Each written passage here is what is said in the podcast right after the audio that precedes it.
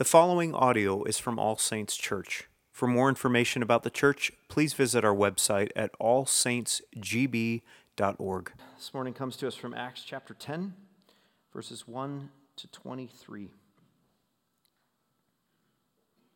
At Caesarea, there was a man named Cornelius, a centurion of what was known as the Italian cohort, a devout man who feared God with all his household gave alms generously to the people, and prayed continually to God.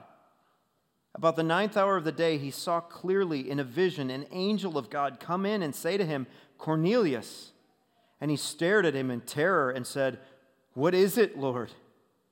And he said to him, Your prayers and your alms have ascended as a memorial before God. And now send men to Joppa and bring one Simon who is called Peter. He is lodging with one Simon, a tanner, whose house is by the sea. When the angel who spoke to him had departed, he called two of his servants and a devout soldier from among those who attended him. And having related everything to them, he sent them to Joppa. The next day, as they were on their journey and approaching the city, Peter went up on the housetop about the sixth hour to pray. And he became hungry and wanted something to eat. But while they were preparing it, he fell into a trance. And he saw the heavens opened, and something like a great sheet descending, being let down by its four corners upon the earth. In it were all kinds of animals and reptiles and birds of the air. And there came a voice to him Rise, Peter, kill and eat. But Peter said, By no means, Lord, for I have never eaten anything that is common or unclean. And the voice came to him again a second time What God has made clean, do not call common. This happened three times, and the thing was taken up at once to heaven. Now, while Peter was inwardly perplexed as to what the vision that he had seen might mean, behold, the men who were sent by Cornelius, having made inquiry for Simon's house, stood at the gate and called out to ask whether Simon, who was called Peter, was lodging there. And while Peter was pondering the vision, the Spirit said to him, Behold, three men are looking for you. Rise and go down and accompany them without hesitation, for I have sent them. And Peter went down to the men and said, I'm the one you're looking for. What's the reason for your coming? And they said, Cornelius, a centurion, an upright and God fearing man, who was well spoken of by the whole Jewish nation was directed by a holy angel to send for you to come to his house and to hear what you have to say. So Peter invited them in to be his guests. God, we thank you for your word.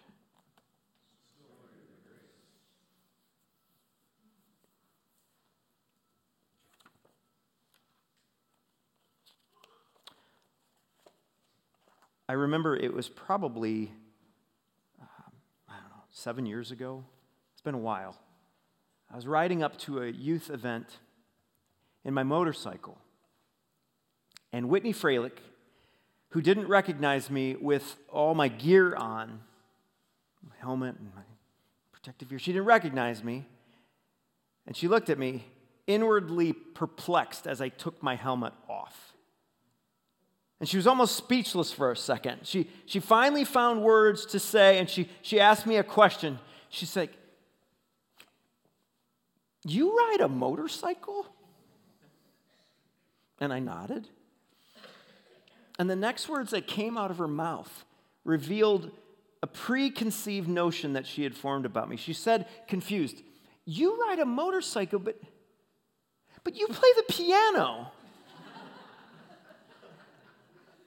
And in her experience and her formula of people and activities, the people who play the piano, maybe the softer, more artistic types, fall into a completely different category as those who ride motorcycles, the harder, maybe more rugged types. And in her mind, the two could not be married together. This is what's called a prejudice. It's a preconceived idea or opinion that's not based on actual experience.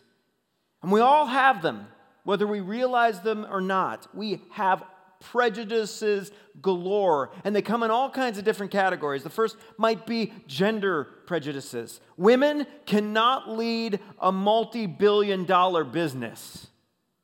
Men cannot learn how to put the toilet seat down. Transgenders are just needy for attention or can't make up their mind. Gender preferences and prejudices. Generational pref- prejudices go on. Millennials, ah, millennials, they cannot keep a job for more than three months. Boomers, boomers aren't able to keep up with the advances of technology or pop culture. And the most deep seated prejudice known to man geographic prejudices. When I name a race, you will put that race into a specific prejudice or preconceived place. And the interesting thing is, the further these races are from looking and behaving like you, the further the place you will keep them from you. That's our sinful state. Just, just take a moment for me as an example to name some of these races and see if in your heart you have a prejudiced place. Okay? Mexicans, Germans, Chinese, Pakistani, Russian. Ethiopian. The Apostle Peter, along with the majority of his Jewish people, had a deep seated prejudice. And as I studied this passage, I didn't realize how deep Peter's prejudice really was. For who, or for rather, against who was his prejudice? Anyone who wasn't a Jew. Gentile, anyone who wasn't a Jew. Goyen was the word Jewish people would use as a derogatory statement against anyone who was Jew, wasn't Jewish. And it meant, Goyen meant the nations. In our day, it might be akin to the derogatory word nigger. Goyen. Jews were not allowed a Goyen into their homes, nor dare step foot into a Goyen's home. Jewish women were not allowed to help a Gentile mother in childbirth for fear they would multiply these Gentiles and the scum of the earth would grow. But this deep seated prejudice, thankfully, is being chipped away in Peter. He's been staying with this Simon, a tanner and a tanner is a trade in which animal carcasses are processed. It's not a tanning salon, it's where animal carcasses are being processed and their skins are used to make leather goods. And the Lord had designated dead animals as unclean to touch. And if you touched a dead animal or were even in the vicinity of a place that touched dead animals, you became unclean too all of these unclean, clean designations were the Lord to say, for the Lord to say, this is my holy people, this is not my holy people. And he had designated Jews as the clean ones and the Gentiles as the unclean ones. And clean and unclean was a mark between those who could approach a holy God safely and those who could not.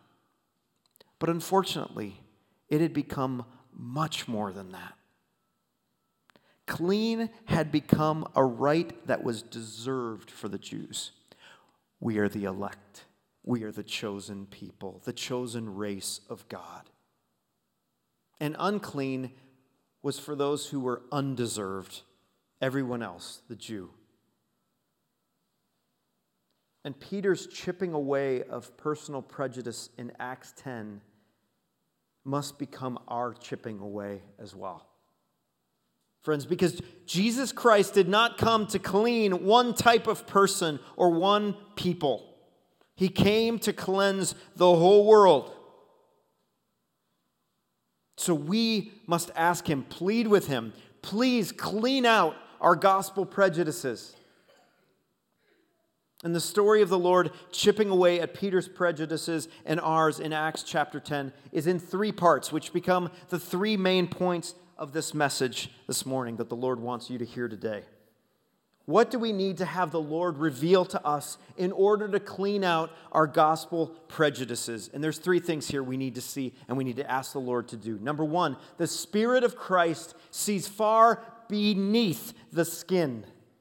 Secondly, the blood of Christ cleanses each and every sin. And finally, the bride of Christ invites any curious sinner in. Just trying to fix this mic before I dive in. Let's see, there we go. Maybe it'll stay. First, the Spirit of Christ sees far beneath the skin. Let's look at verses 1 to 8. Friends, our eyes really do betray us in seeing only what's on the surface. If you were to hear the first verse of chapter 10 of Acts, according to the surface. Like if you were a Jewish reader and reading that first verse of Acts chapter 10, you would want to put the book down. First, notice the place where it happens at Caesarea. Whose name is this town after? Caesar. It would be like at Trumperia or at Bideneria, right? It would evoke a reaction. Ugh. And then you hear the name was a man named Cornelius. It's a Latin name. It's got Roman roots. That's not a Hebrew name.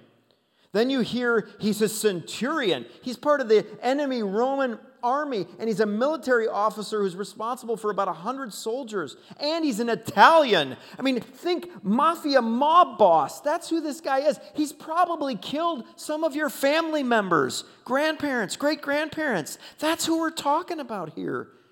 Everything according to the eyes and according to the skin makes this guy an enemy. Write him off. But the Spirit of Christ doesn't see as we see. Instead, verses 2 to 4 show us what's below the skin, what's beneath the surface. Here's a devout man who has a respect for God and has taught his kids to also respect Yahweh and as a man who's marked with behaviors that look very much like a faithful Jew, he's caring for poor people and he's praying often. Even at the ninth hour when this vision comes to him, that's 3 p.m. That's a specific time. That's like he showed up at 9:30 at All Saints. It's a specific time dedicated for worship.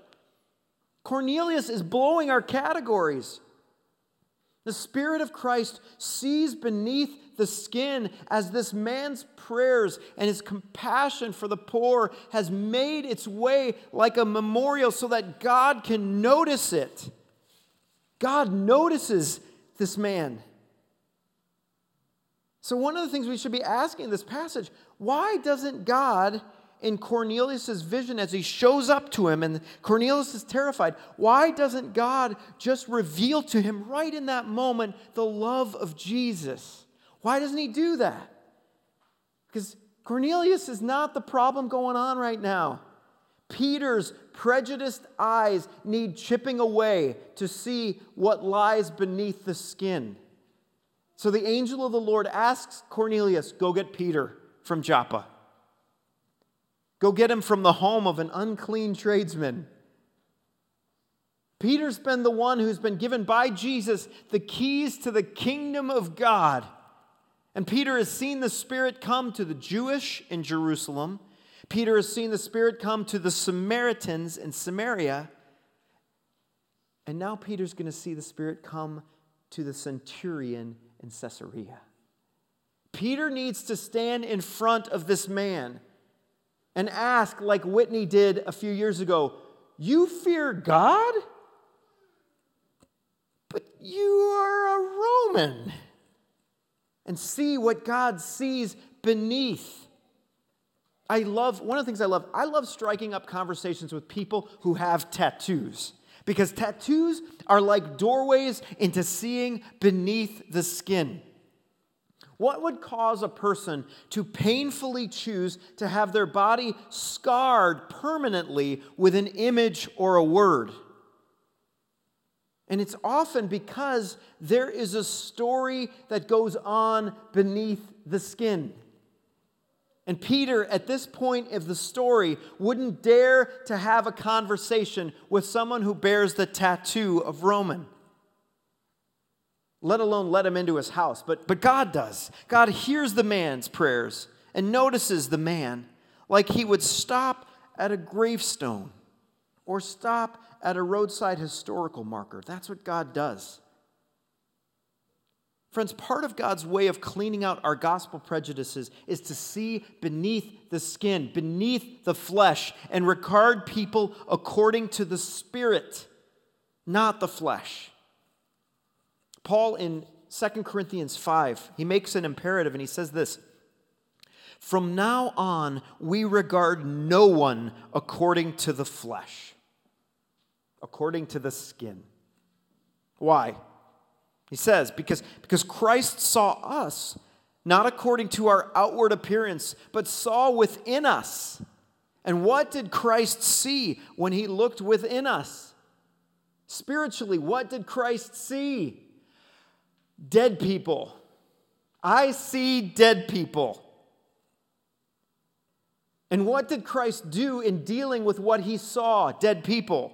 He died to bring them back to life. He saw our inner condition so keenly that our death led him to die so we could live. Saints, ask the Spirit of God to see as he sees beneath the skin.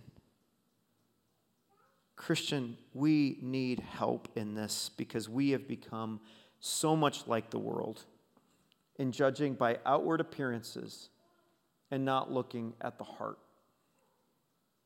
I want you to see the behavior of a flamboyant, in your face, ultra liberal homosexual and ask the Spirit to show you his or her broken heart. See the behavior of a self righteous, Fox News following, frozen chosen elder brother and ask the Spirit to show you someone who needs the good news of knowing there is no one righteous, not one. Help me see, Spirit, as you see beneath the skin. Secondly, the blood of Christ cleanses each and every sin. Cornelius's messengers are making way to Joppa, these three men. And Peter is making his way up the stairs to the roof at the same time. And it's an interesting place where Peter is, Joppa. You remember Joppa? If you've, if you've studied the Old Testament, you'll remember Joppa as being the same place where the prophet Jonah was called to get on a boat and deliver a message of judgment and mercy to the Ninevites. That's Joppa. And what did Jonah do? He went in the completely opposite direction. No, no, no, not Nineveh. I'm going there to Tarshish. I'm out. Jonah had a prejudice and he wanted the Ninevites to pay. Peter has a prejudice, and God is wanting him to change. So here's what happens Peter's hungry, dinner's not ready. Peter's Simon's house is on the beach, so he goes up to like the roof of the beach house. It's kind of a nice place. It's right on the water. And so he heads up there as he's waiting for dinner to be ready. But God chooses to use Peter's hunger as an object lesson. He might be looking out at the beach of Joppa, and maybe Peter's blood sugar, I don't know, sends him into like this trance because it's noontime and it's hot. And as he's in this trance, as he's in this state, he sees like a sail or a large tablecloth come down on four corners and that tablecloth or that sail is filled with every kind of animal, every single kind of animal and bird. And a voice says, Get up and get dinner ready.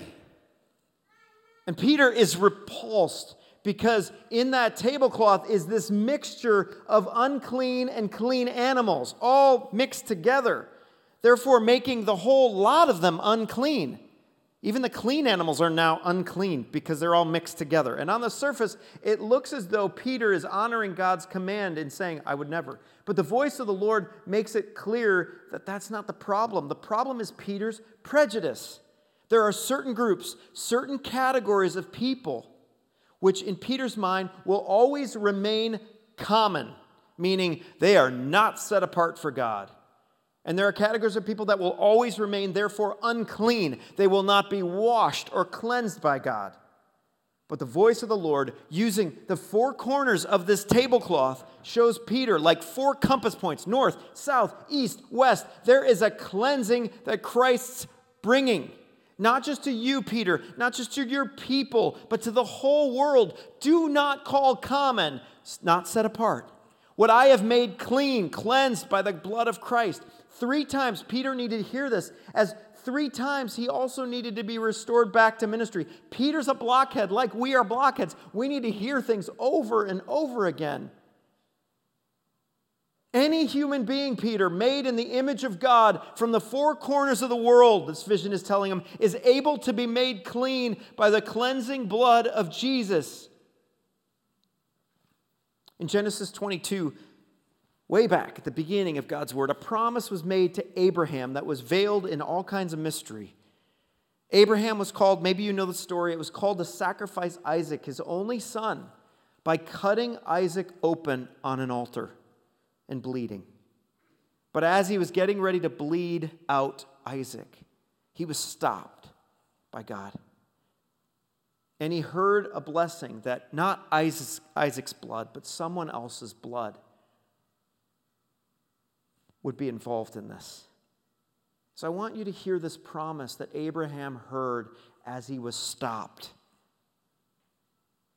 The Lord says this By myself I have sworn, because you have done this, because you have not withheld your son, your only son, I will surely bless you, and I will multiply your offspring as the stars of heaven and as the sand that's on the seashore.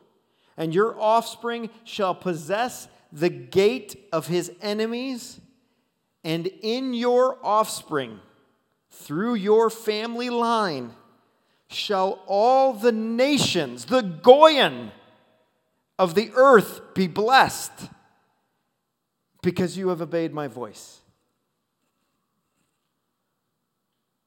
Peter's missing this. The Jews were a special people, yes, to God. Not just because they were made clean by God, but because they were the family tree of the only one who could make sinners clean Jesus. And Jesus' perfect spilled blood, the only son's blood, would bring forgiveness upon a people, but not just to bless Abraham's people, to bless all of the nations of the earth. There is no sin and there is no sinner outside of the blessing of Jesus' blood, Peter. There's no sinner outside of the blessing of Jesus' blood, All Saints Church. But Peter wasn't quite there yet. He had to take baby steps. And we have to take baby steps.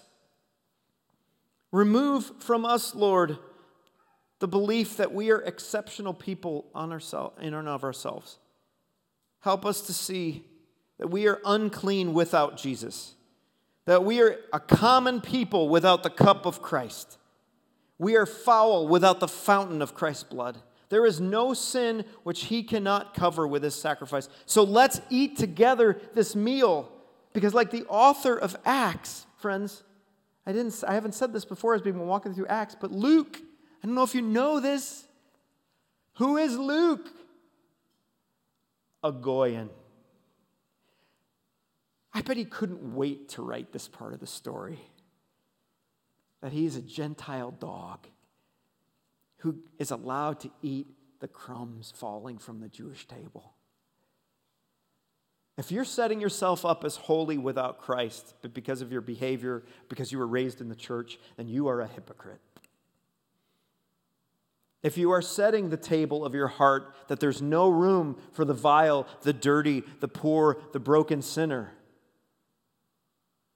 to have a place to eat here, then you are what I'll call a gracist.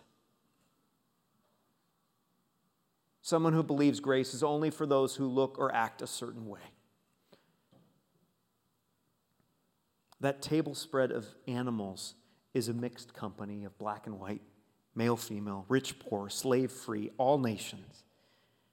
And as we heard in our fifth anniversary video song last week, as we celebrated five years of All Saints, come to the table, come join this motley crew of misfits. all of us at the table. Because the bride of Christ invites any curious sinner in. Lastly, verses 17 to 23. Just look at the baby steps that the Lord is taking in preparing Peter out of his prejudice. As he's having a vision, as he's having this vision, what's happening at the same time? Luke shows us three unclean Gentiles are making their way into the city. As Peter is scratching his head trying to figure out what's happening, what happens? The unclean, unclean Gentiles arrive at the gate. As he's reliving the vision he's seen, the Holy Spirit of God says, They're here. Rise, go down, and accompany them, your translation says, without hesitation. But those two words can also be translated as without distinction. And by God's grace, what does Peter do? Does he run like Jonah to the other side of the house and just hide in the closet? Not a chance. No. Verse 23, what does he do? He invited them in to be his guests, to eat with him. The unclean and the clean together in the same house. Friends, our mission as a church is to welcome to the table sinners and to witness the Lord's body and blood transform them into saints. That's our mission as a church. How are we doing with that mission? Not well. as your pastor who cares for you and loves you. We are becoming ingrown, selfish, and saint centered.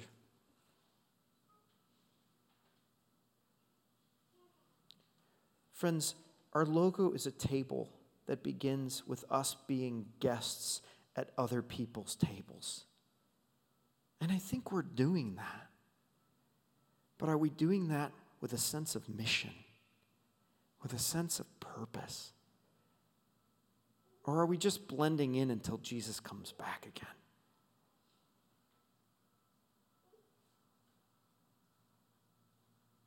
And not only that guest table that we're going out and being, bringing Christ to all those places, we also have this middle table, a friendship table where we invite people into our homes who are not from our church. How are we doing at welcoming the unclean, if you will, to our tables? Not well. We have made the second week of our month designated in the liturgy and life of our church as a week to welcome sinners to our table, to our homes, because Christ has welcomed you, unclean sinner, to his. And I don't, I don't know that I hear much about that. And I, as a pastor, can do better in encouraging you toward that end. But I'd love to hear more stories of how we're doing that. I also wanted to mention one of the prompts I had this week as I was preparing this message is I had this on my desk for the longest time. It's called The Missional Disciple Pursuing Mercy and Justice at Work. And um, this is all about being a guest at other people's table and how to bring the light of Christ into your workplace or wherever you're called to serve, which is where you spend probably a majority of your time. And so we're going to be walking through this six week study. And I'm doing it at noon on Mondays, noon to 1. Hopefully, you have a lunch break. If you don't have a lunch break, maybe you could make it so. But it's six weeks, it's only six weeks. And it's an opportunity for you to be thinking about your workplace and how you bring Christ's presence into your workplace as a missionary wherever you are. So if you're interested, let Rebecca know, let me know. We'd love to get you involved in that starting in a couple of weeks. And I would encourage you again, lastly, to seriously and repentantly pray for the Spirit of the Lord to help you see beneath the skin of a neighbor, a coworker, or a family member. And maybe as you see beneath the skin, you might be seeing a dead heart. I would encourage you to preach the gospel to yourself in believing that as obviously unclean as maybe that person's sin looks to you, your sin is equally vile to God, but that's why He died for all of us. And that's why you are called to die to yourself and live to Christ. I'm praying for stories of verse 23. So he invited them in to be his guests, to come to life in the life of the saints. Come to the table, come join the sinners who've been redeemed. Jesus Christ did not come to clean one type of person or peoples, he came to cleanse the entire world, which included poor and wretched you and me. Let's pray. Father in heaven, I pray that your Spirit would be indeed at work in us. That as we prepare to gather around the table of our King, that we would pay closer attention to the reality that were to Peter, were Peter to have his way, none of us would be here. Because the only people sitting at that table would be Jews. But Lord, you superseded his will. You made a way for Cornelius for the goyim, for the rest of us to be Gentile dogs, eating the crumbs of a glorious and good table. So motivate us, Lord, to be a people who invite others to our tables. Keep us, Father, from becoming an ingrown church keep us from becoming navel gazers and a little tribe who just protects its own and ignores the rest of the world. Help us to take the risk of opening our doors with the hospitality of Jesus Christ. We don't do it alone. So we pray that you would help all of us help one another to make that Maybe that second week of inviting neighbor, a partnership. But Father, we pray that you would make it so. And it's our hope as a church on mission to see that Lord's table, that supper of the Lamb, have more feasters, have more people eating and experiencing the grace of Jesus Christ. Grow that table by your Spirit's work in first changing our prejudiced hearts. Pray this all in Jesus' name. And all God's people said, Amen.